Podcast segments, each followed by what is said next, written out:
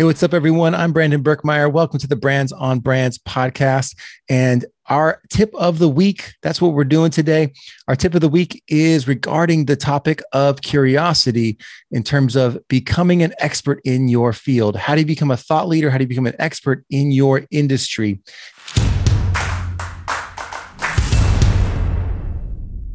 How do you become an expert in your industry?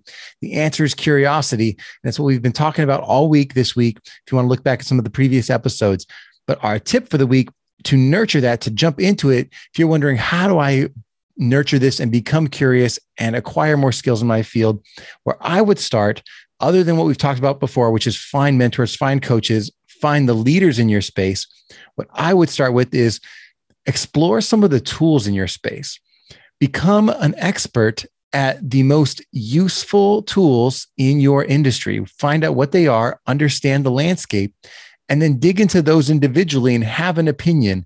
And whether that be means that you become an expert at one particular tool or that you review multiple tools and then you understand what's the better choice between them and when to use them and when not to use them. That exploration into the tools that help the people that look up to the leaders in your space that alone, that skill acquisition is going to help you move further along into becoming a leader in your space. Because what do thought leaders need to know? Well, they don't just need to know ideas, they also need to know how to take action. And the tools of your trade are the things that help move, move people along faster. And it tends to be the first things that either people need help with because they don't understand how to use them, or they're wondering what to use to accomplish something faster, better, stronger, whatever it might be. And a tool is going to help them get there.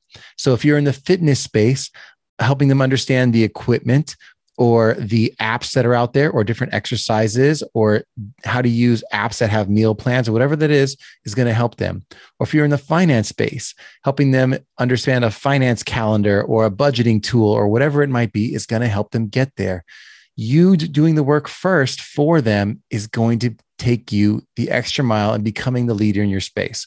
So get out there, research the tools, make a list, and start to explore and understand them at a level of experience where you've used them, you've understand what's been written about them, and you even write your own perspective on how to use them better and what they're good for and what are the best tools to be using for what different tasks. That's my advice to you, my tip of the week. Hope you guys found it useful and keep on moving in the direction of building your personal brand. And I will catch you guys next time.